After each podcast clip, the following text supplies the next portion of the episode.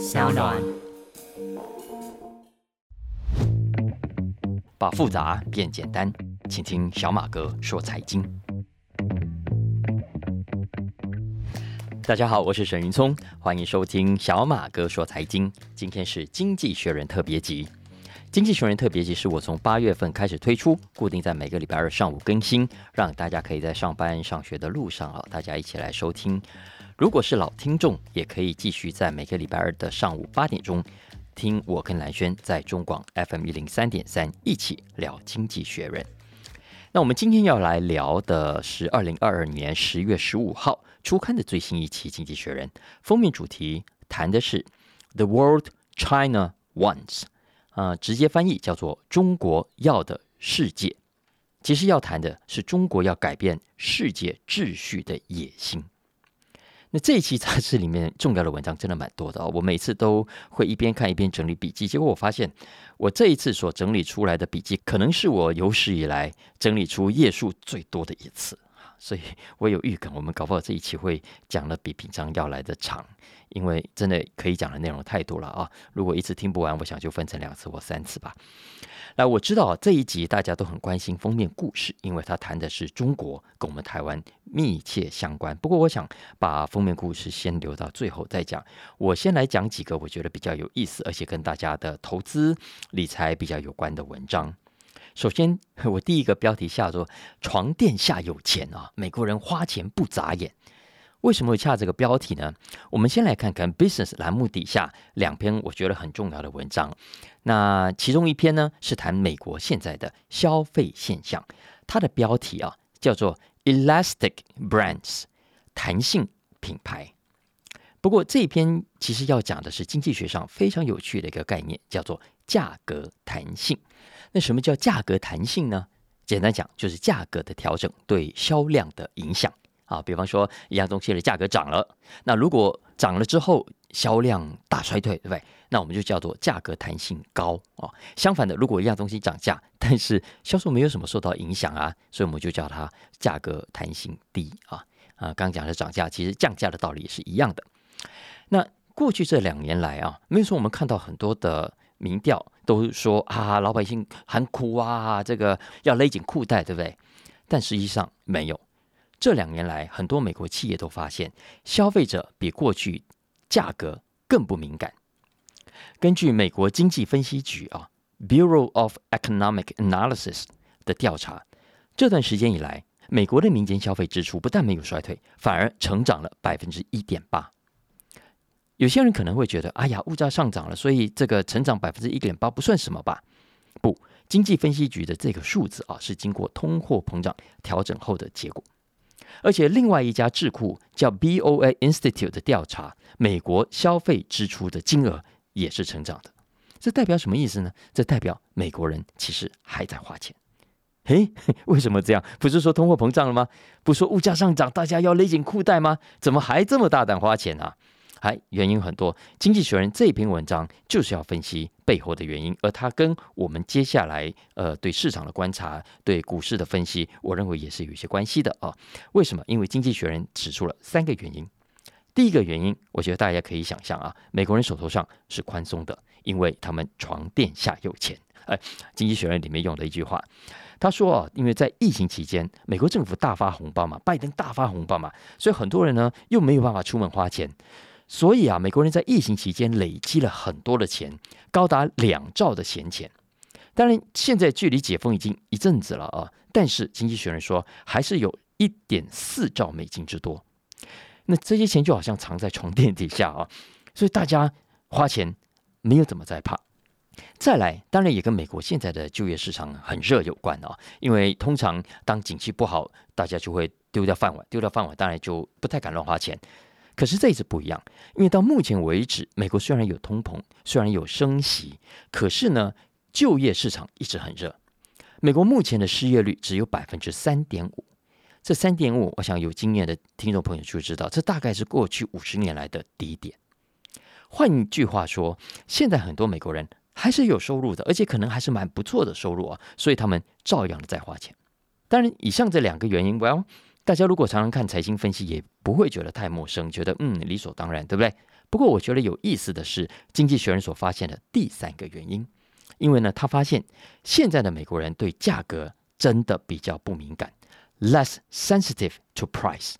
用我们刚刚讲的经济学的术语叫做需求的价格弹性不高啊，price elasticity of demand。这个需求的价格弹性。美国一家饲料公司叫 IRI，它针对美国十二万五千家超市啊。平价商店、药妆店等等的零售店啊，他去做了调查，结果他发现什么呢？结果他发现他去统计啊，在二十五类的产品品项当中，有二十二类品项啊，它的价格弹性是低的。他还做了一个表格给大家看啊，也就是说，价格是涨了没错，但是呢，诶，居然对销量的影响不大诶，你想想看，如果你是业者，这不是天大的好消息，对不对？诶，为什么会有这么好的事情呢？经济学人归纳出三个可能的原因。首先，第一个，很多产品啊，之前供货中断嘛，供货中断之后怎么样？你想想看，我们都一样。既然 A 品牌没有，但是我们有可能想需要它，所以，诶，网络上跳出 B 品牌，我们试试看好不好？好，所以很多消费者呢就跑去尝试新品牌了。要尝试新品牌的消费者，通常呢对这个品牌比较没有价格记忆，所以给他多少钱，他都会买。再来第二，很多消费者。在家里的时间变长了，因为 lockdown，呃，或者现在 working from home 啊，那在家就会怎么样啊？觉得很闷呐，很闷就觉得想么样？哦，我想犒赏一下自己啊，所以东西买贵一点，犒赏自己多一点没有关系。这是价格弹性低，大家愿意接受比较高的价格的另外一个原因。另外，最后第三个，我认为也是比较重要的，就是现在的消费者啊，花更少的时间在 shopping。也因为花更少时间 shopping，所以呢，不太有太多的时间比价，所以这也是为什么啊，大家去看看新闻，最近百事可乐啊，去公布它的最新的获利预估，因为他们发现过去这一年来，他们的产品啊，平均价格涨了十几趴，涨了十几趴，但莫没发现吧？它其实当然是大集团，从食品到饮料都有，总体来说涨了十几趴，可是呢，获利居然不受影响，而且不是只有百事可乐哦，其实这两年来啊，很多美国企业也发现。消费者真的比过去对价格不敏感。经济学人这一篇文章还附了一个表格啊，这个表格上就显示呢，标准普尔五百指数的大企业啊，他们过去这一年来，应该说过去这十几年来，在 earning calls 里头提到价格弹性这个字啊，这个词的频率，你会看到这个频率呢的曲线啊，过去只是小小的起落，可是呢，从二零二零年疫情爆发以来，也就是大家开始 lock down 之后。这些企业啊，更加频繁的提到这个概念，所以你就知道价格弹性不高这件事情，其实对于过去这两年企业的获利贡献度是非常高的。不过那是过去的好消息了，因为接下来大家也不要觉得未来还可以开心的很久，因为呢，经济学人的数字也发现，其实市场的价格弹性又慢慢的拉大了。比方说，Walmart，Walmart 就发现。原本呢，很多买高价品的消费者，诶，现在改买比较便宜的商品了。原本过去大家没有在看价格哈，一买就买大包装的，诶，现在也改买小一点的包装，便宜一点的东西了啊。另外，呃，卖家电的那个 Best Buy，Best Buy 也是啊，我在美国的时候也很常常去 Best Buy 逛。那他们就发现，原本买名牌的消费者啊，现在为了省钱，嗯，品质觉得还不错，听起来还可以啊。他们也可以接受白牌的商品了，所以也就是说，未来的这些企业看起来也会跟着因应需求价格弹性的变化。那我为什么特别 关注这个新闻？因为我觉得大家接下来选股真的要注意啊，因为并不是所有的产品品相，不是所有的产业都可以享受低价格弹性的好处的。因为有些必需品啊，卫生纸啊等等，的确它的价格弹性会比较低的，因为你总不成因为涨价了不擦屁股啊。可是很多的生活非必需品，或者是替代性很高的比较高价的品牌，可能运气就没那么好了。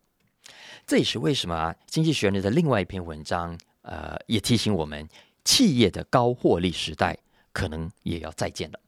这篇文章是他 Business 的头条，标题呢是 Global Business Peak Profit？问号啊，呃，Peak 就是那个高峰，Profit 获利啊，就是你的获利高峰到了吗？问号，因为我们知道，过去这几十年来，因为科技创新的关系，因为全球化的关系等等的原因，全球的企业，特别是那些跨国大企业，本事太强了啊，获利呢一再的创新高。这一期这篇文章也附了一个图表，让我们看到企业税后获利啊跟 GDP 之间的关系。你可以看到啊，大概在一九八零年代，企业获利占总体 GDP 的比率大概是四趴左右。可是你再去看看过去这两年，几乎来到了十二趴，也就是说这些企业比以前更会赚钱哦。所以你看，现在大家都说要买股票，要买股票啊，否则靠死薪水发不了财。就是因为这样子啊，你看过去这么多年来，大家一起努力创新，一起努力工作，对不对？结果赚了很多的钱，可是呢，有没有跑到你的口袋里？没有，因为都跑到企业股东的口袋里去了。所以去当企业的股东，手中买很多的股票的人都赚了很多的钱。不过讲这篇文章，当然不是要你去羡慕那些赚到钱的人，而是要提醒大家，接下来坏消息来了。因为呢，如果我们看今年六月到现在所公布的美国大企业的财报预测，标准普尔五百指数成分股的 Q 三，也就是第三季的获利预估，下修了百分之六点八。这六点八是非常大的下修幅度，诶，多高呢？如果跟过去十年来相比啊，平均相比的话，整整高出了一倍。也就是说，大家比过去更加的悲观，而且这还是今年 Q 三而已，明年的获利预估看起来还会更低。那为什么会这样子呢？当然有人说：“哎呀，不用担心了，因为很多原因都是循环性的，过阵子就可能会改善。”比方说，经济学这一期有提到的两个原因啊，一个是全球化的 economic slowdown 慢下来了，整个经济看起来都慢下来了。如果再发生衰退 recession 啊，就更惨了。高盛哦曾经分析过，他说战后以来美国的 recession 衰退一旦发生的话，它会让美国企业的每股盈余啊。减少百分之十三，所以啊，这个 economic slowdown 影响是非常大的。再来就是美元的强势啊，因为我们知道，我们如果从 DXY 指数啊，DXY 其实就是美元对十几种主要货币的汇率啊的走势来看，今年以来涨得非常的凶哦，现在已经涨了百分之十八，这是创下二十年来的最高的纪录的。而美国的标准普尔五百指数，这五百大企业的营收当中啊，有高达三分之一是来自美国以外的地方，也就是说，他们赚的是跟美元呃跷跷板另一边的会贬值的货币，所以换算成美金的财报当然是会减少的，这是获利减少了另外一个原因。再来当然是全球贸易战了啊，以前你看都讲什么全球化，全球化啊，大家在全球做生意，所以呢都赚很多的钱。可是现在全球化中断了，供应链中断了。取而代之呢是贸易战，所以啊，全球的贸易成长现在也是停滞的，所以当然是非常不利这些大的跨国企业。不过以上讲的这些原因，大家可能都不意外，因为短期来说也的确呃正在变化中。不过我觉得经济学人点出的另外三个因素啊，才是真正影响未来比较长期，可能是十年以上企业获利跟股价变化的重要的变数。哪三个因素呢？呃，我在蓝轩时间呢，把这三个因素比喻成三颗糖果啊，因为啊，这三颗糖果呢，真的让美国的企业啊，过去这十几年来甜滋滋的啊，只不过呢，这三颗糖果看起来差不多快吃完了。来，这三颗糖果啊，第一颗呢是低利率，因为过去这二十年来啊，标准普尔五百指数当中，除了金融股之外啊，有三分之一的获利的成长都来自低利率。为什么？因为低利率可以让企业用更低的成本取得资金，然后呢去投入更高报酬的市场啊。可是呢，现在大家看到全世界都在比赛升息，看谁升得快啊。所以短期之内利率很难降得下来。也就是说，这些企业未来的经营营运的资金成本压力也会更大。第二颗糖果是低税率。其实以前企业税率就已经很低了啦，哦，很多的跨国企业它在美国甚至不用缴税，有没有哦？那因为都把总部设到什么爱尔兰呐，设到那些税率很低、很便宜的地方去，然后在美国反而都不用缴，就把很多老百姓吓气得半死啊。然后川普上台之后，甚至还大手笔减税，还记得吗？但是现在换成拜登，哇，他一上台就拿企业开刀，然后他要对获利十亿美金以上的企业课征百分之十五的最低税率。然后现在更夸张的是，让很多企业跳脚，因为企业不是现在赚很多钱，然后就跑去买库藏股吗？买回自己的库藏股啊？哎，拜登说他也要课税啊！你们赚这么多钱，那就多分给政府一点吧！哦，就这个意思。然后你看接下来啊，英国啦、欧洲政府不是在撒钱在救市场吗？哎，钱从哪里来？当然，我们可以预期，未来政府一定会加税，会把原本给企业的低税率这颗糖果来收回来。再来第三颗糖果是低薪资，薪资对企业来说当然是很重要的，因为它平均在美国来说，占美国企业成本的百分之四十，特别是那些劳力密集的。所以接下来，如果企业还想多赚钱，当然就要另外想办法啊。也就是说。接下来这些企业的获利会受到压抑，所以大家可以想象，EPS 啦、本益比啦都会出现某种的新常态。那你说股价会不会也出现新常态呢？当然也会的啊。当然。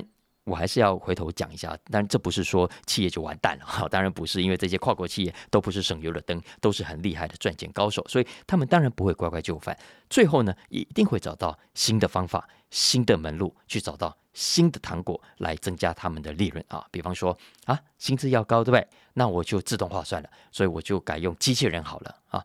再来，短期内哇。既然我没有办法赚钱，然后薪资成本又这么高啊，那我就裁员吧啊！所以你最近看到美国从金融业到传统产业都在裁员。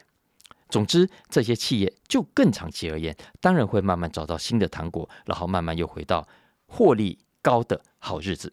只是我们作为投资的选股的，真的要把这个时间 timing 啊抓的比较好。好了，讲到好日子，我知道很多人现在都很紧张，因为看着中美这样子的斗争到底要怎么收场，看着俄乌战争看起来也不知道怎么结束哦。大家老实说，很难去想象接下来呃好日子什么时候会到来。所以，我们还是要来谈一谈这一期的封面故事啊，因为这个礼拜大陆在举行二十大，所以很多人都在关心，也都在讨论跟分析中国国家主席习近平接下来会把中国带向哪一个方向。那这一期《经济学人》就特别制作了一个专题报道，一个 special report，总共呢有七篇文章，从不同的角度分析中国的崛起会对接下来的世界秩序带来什么样的影响。因为我们知道，今天的世界秩序啊，World Order 是二战以后才建立起来的，目标呢是希望不要再发生二战以前的惨痛悲剧了。所以由美国带头，带着很多西方国家，透过联合国啦、国际货币基金啦、世界银行等等的国际组织哦，来带领全世界一两百多个国家，共同来建立一个合作的机制，让大家都可以共同来发展，创造全球性的繁荣。而这样的秩序啊，在过去半个世纪以来也算是非常成功的，因为很多的先进国家也因此享有比较长时期的和平，不像二战以前啊，常常这里打来那里打去。更重要的是，它也让过去原本非常贫穷的国家的老百姓现在生活改善了啊。中国啦、印度啦、东南亚啦，很多国家在二战以前都还是一穷二白，现在呢都已经成为很多企业眼中的明日之星了，大家都想去这些国家投资啦、赚钱啦、做生意。可是今天中国崛起了，而中国呢，就是想要挑战这个原本的秩序。为什么呢？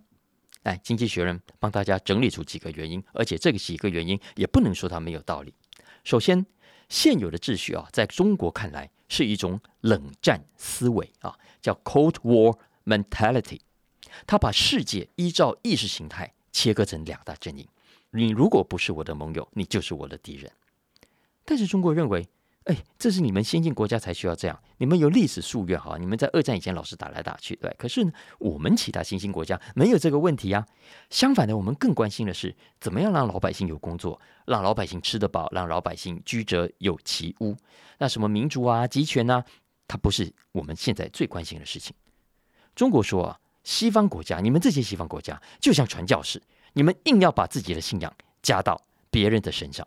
这也就是为什么中国要站出来。挑战目前的世界秩序，因为在中国看起来，今天的所谓普世价值，其实也不过你们这些西方有权力者的价值。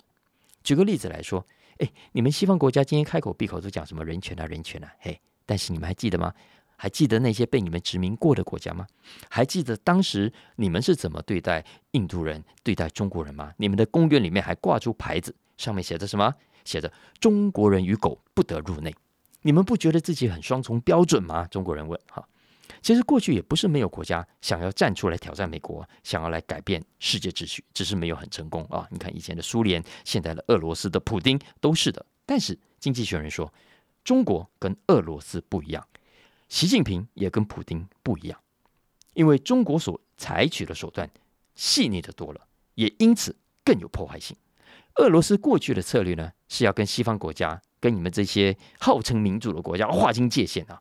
但是中国相反，中国呢是要加入对方，从对方的内部去发动改变。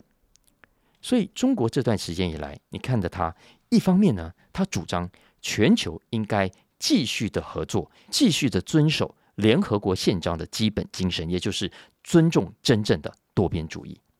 但是另一方面，他也同时很努力的在全世界结交朋友。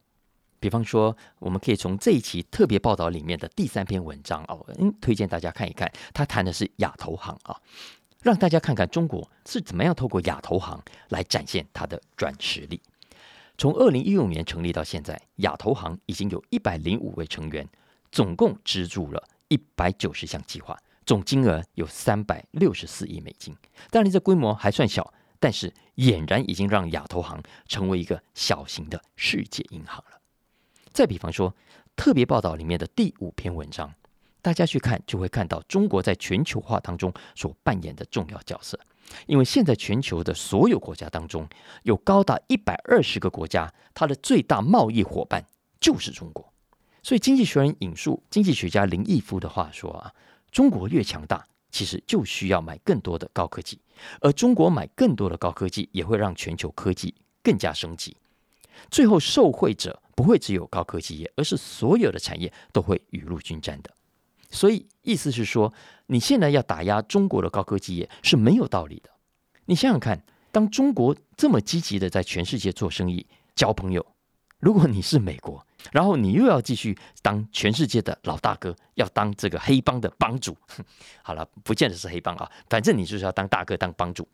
那你看到这个原本的二当家给自己带来这么大的威胁，你会不会想去把对方给打死？哈，当然会啊。而这一点，中国当然也知道。所以在这个特别报道里面的最后一篇文章，《经济学人》其实很持平的去引用中国学者的看法。中国学者认为。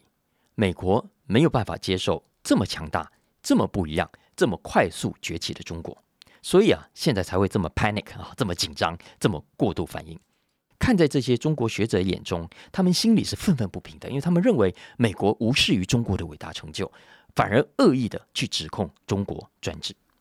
所以现在中国里头啊，对于改造世界秩序这件事情上，因为我们还是回到主题啊，改造世界秩序分两派人，有一派呢。叫做对立派啊，主张硬干；另一派呢，算是合作派，他们比较不愿意以牙还牙啊。比方说，针对新疆问题啦，他们认为西方国家应该好好坐下来跟中国讨论，而不是动不动就喊制裁。否则，你看像阿富汗，哎，中国也觉得你美国人惨无人道啊，可是他也不认为自己就有权利因此而制裁美国啊。要知道，国际政治跟国际经济啊，都不是非黑即白的。你看，比方说气候暖化这件事情。经济学人就引述北京大学一位姓贾的教授的话说啊，他说：“先进国家关心气候暖化可以理解，但是他也拜托西方国家要去理解很多穷国、很多开发中国家自己在经济发展上的需求。你们不应该只关心的自己的事情，你们也要连别人的问题也一起关心才对。”其实要知道啊，以上中国讲的这一套，很多人其实不是那么买单，不是那么赞成。但是在很多的新兴国家，它是很容易引起共鸣的，因为在很多的新兴国家，他们都是战后才独立，本来呢就对那些西方国家的殖民主啊不太爽。再来呢，以前呢他们缺钱，需要钱去跟美国、去跟西方国家借的时候啊，你看这些西方国家唧唧歪歪的，总是开出一堆很离谱的条件，对。可是呢，过去的十几二十年来，中国取而代之。给了他们很多必要的协助，你看看“一带一路”就好了啊，而且非常阿萨利，所以这一点也让他们非常感激。总的来说，整个特别报道的结论认为，中国的崛起以及他们想要改变世界秩序的企图，的确让西方国家陷入了两难。你跟中国合作吗？啊，你等于是在跟敌人共振，因为他们毕竟跟你不一样。但是你不跟中国合作的话呢，你就得眼睁睁看着中国的野心把世界分裂成两个阵营，而我们谁也不愿意见到世界的分裂，因为 因为它会把我们过去的努力、过去所创造出来的繁荣留下一个非常大的变数。好吧，有变数又怎么样？现在看起来美国是不打算合作了。那如果不合作，如果世界真的分裂成两个阵营了，会怎么样呢？所以，《经济学人》最后还是用他 Leader 上的第一篇文章啊，来总结他们对整个特别报道的看法。他们认为，如果这个世界真的分成两个阵营了，而如果中国真的被西方国家孤立成另外一个世界，那么中国只会更弱，而一个更弱的中国对世界来说也是危险的。这就是这一期《经济学人》整个封面故事以及特别报道的重点啊。那这一期的主题。因为跟我们台湾关系非常密切啊，所以周末以来我就看到很多媒体有转载了相关的内容。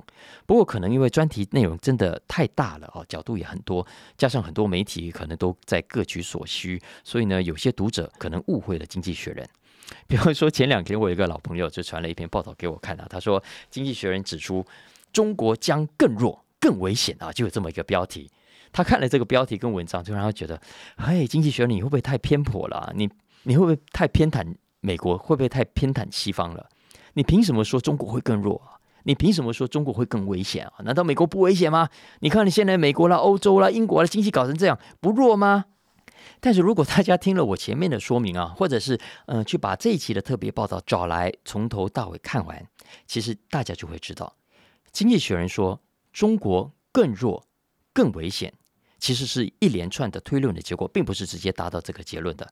而且这个结论不是只有说给中国听，也是说给美国听的。他其实也在告诉美国：你今天这样把中国往死里打，你把中国打到关起门来，跟世界不能相往来，你结果很可能反而会害了全世界。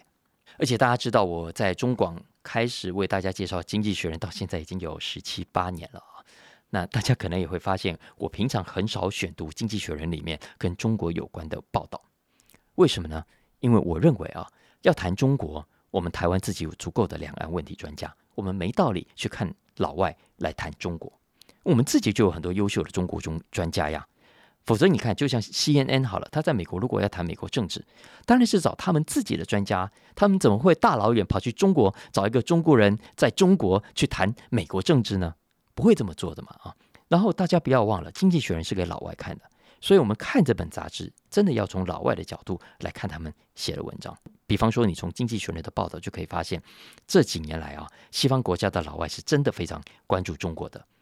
我跟大家再整理一下啊，包括我们这一期正在谈的杂志在内，光是过去三个礼拜，《经济学人》就两度把中国放到封面故事来。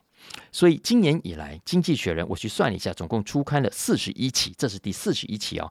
其中跟中国有关的封面故事就有五次。另外还有一个封面故事谈 TikTok，另外一个谈台海危机，也就是我们之前介绍过的 Target 台湾的那一期，有没有啊？如果我们把这两集也算在内，就已经有七次的封面故事关注跟中国崛起所引发的相关话题了。其实不只是今年，过去两年来也是，所以我又回头又再统 统计了一下，二零二一年《经济学人》总共有五十一期杂志，里头跟中国有关的至少就有八个，再往前，二零二零年也至少有十个，也就是说，你可以从英国这份可能是他们最重要的杂志之一啊，可以看到过去这些年来，西方国家有多么多么的重视跟在意中国。特别是这十几二十年来，中国在高科技方面的发展啊，更让他们觉得不可思议。所以说到高科技，接下来我就要谈《经济学人》这一期里头另外两篇针对中国高科技崛起非常重要的文章。我非常推荐给关心高科技产业发展的听众啊，把这两篇文章找来读一读。一篇呢是《Business》里面的第三篇文章，它从科技地缘政治啊 （Tech Geopolitics） 切入。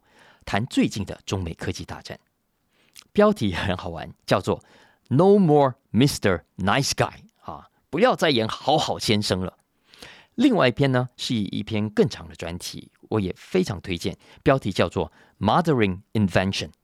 这篇文章会带我们看看，除了美国跟中国之外，德国啦、日本啦、韩国啦、英国，全球在创新投资上的大爆发。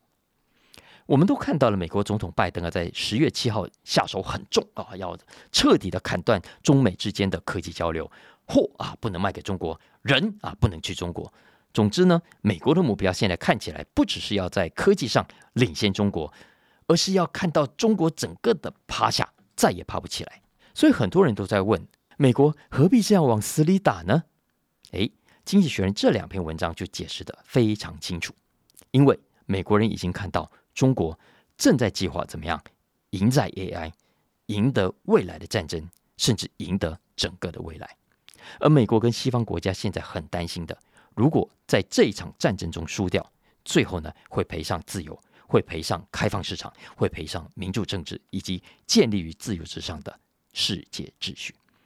就像我们前面讲过的啊。中国在科技上的发展，它不是说说而已。过去中国在研发上的投资，没错，远远落后于美国跟欧洲。可是你看看最新的数字，《经济学人》发现，中国在研发上的投资已经超越了欧洲，而且根据二零二零年的数字，中国也已经快要赶上美国了。《经济学人》这一期有引述日本研究机构、美国智库跟哈佛大学 Belfer Center 等等几个单位的调查。总的来说，他发现目前被大量引用的学术论文当中，中国已经超越了美国。从二零一五年以来，中国专利注册的数量也超过了美国。今年中国出口的 IT、制药啊、电子产品等等，也同样超过了美国。基本上，整个二十一世纪的基础科技，中国已经是不可以小看的对手。这也就是为什么美国现在要全面应战。他一方面呢，一只手要去切断中国科技设备跟人才的交流；另一方面呢，自己要赶快加把劲，对不对？所以他赶快大笔的投资。比方说，我们都知道的晶片法，美国要在未来五年之内投入五百二十亿美金。另外，在绿色能源方面，美国也要砸三千七百亿美金。所以整个来说，包括德国、韩国、英国、日本在内。全球在二零二零年的研发投资规模已经高达二点一兆美金，占全球 GDP 的百分之二点五。那这一波的投资，注意哦，有三个重要的明显特征。第一个，都有政府的大举介入，不管是集权的中国，还是号称民主的欧洲国家跟美国。再来第二个。大家都结合了所谓的产业政策，因为很多的西方国家有好长一段时间骨髓自由化嘛，啊，呃，所以其实都没有很具体的、呃，强烈的、强硬的所谓产业政策，不像我们台湾给你很多的开发中国家一样。但是现在他们都已经有了自己的产业政策，特别去弥补一些民间投资意愿不足的产业。再来，所有国家的政府现在都怎么样？都想要确保研发跟创新的成果最后。会留在自己的国家，而不是肥水流到外人田。这就是我们现在所面临的全球科技大战。当然，经济学人 老实说，他觉得大家也不用太紧张，因为呢，他去统计了各种的数据啊，包括民间企业研发支出、创投资金跟政府直接出资或者补贴的规模等等啊。结果他发现，第一个，其实美国还是超前中国的。美国在二零二零年的投资总金额有高达八千亿美金，占 GDP 的百分之三点八，而中国呢比美国还少，六千六百亿美金，占 GDP 的百分之二点七。当然，中国有中国的强项啊，比方说中国现在成长也比较快，整合的也比较好，尤其在 AI、半导体、生物科技、能源、量子科学等等方面。Google 以前的 CEO Eric Schmidt 啊。后来也组成一个研究团队啊，叫做 Spatial Competitive Studies Project，特别竞争研究计划。他呢在九月份啊发表了一份最新的报告。根据这份报告，中美之间的确是互有领先的。第一个，中国在五 G 啦等等几个方面是领先，锂电池的产量也占全球的百分之八十。但是另一方面，西方国家也有领先，比方说生物科技、云端。AI 等等的方面，西方国家的表现就比较好。所以换言之啊，其实中美之间或者中国跟西方之间是可以良性的、健康展开竞争的。可是很可惜，我们现在看到，随着中美之间搞到水火不容啊，全球的创新也就受到了影响。从二零一五年到二零一九年之间，中美学者合作发表的论文，平均每年都可以再增加百分之十。也就是说，大家的合作往来。越来越密切，可是呢，这两年来几乎都停滞了。不过呢，现在的中美科技战啊，包括拜登最近所寄出的这几个狠招啊，有多少成效？经济学人说，老实说，还是要看几个变数的啊。首先，合法性的问题，这个很多人没有特别注意到啊，因为要知道，美国跟西方很多国家是是讲究人权，是讲究自由跟开放的，老百姓有迁徙跟工作的自由。哎，现在突然推出一个行政命令，就说我不可以去中国工作，很多高科技人才买不买单呢？我觉得现在是要打一个问号的啊。所以经济学人说，就看接下来有没有人提告啊。再来，当然是执行的效率啊，因为我们知道，通常像这样的行政命令。都是上有政策下有对策的啦，一定会有漏洞。你看之前像川普不让太阳能板进去美国啊，中国的太阳能板产业就跑到东南亚去啊。但是最后还是要看商业上的利益啊，会带来多大的冲击。因为我们知道，就半导体来说，中国是全世界最大的进口国，外，它一年的金额高达四千亿美金，这么大的生意受到影响，你觉得美国的企业难道不会想办法应应？不会想办法找到新的出路吗？以上就是我们今天的小马哥说财经啊，不好意思说的比较长一点啊，希望尽量的完整来交代这一期的主题跟封面故事，我真的觉得太重要了，所以也鼓励推荐大家找这一期的杂志来看啊。啊，欢迎大家继续收听下一集的小马哥说财经，我将会带给大家更多国际财经讯息。那请帮我们评分五星，按下订阅，也特别请大家帮帮小马哥哦，分享给亲朋好友，大家一起来收听。我们下次见喽，拜拜。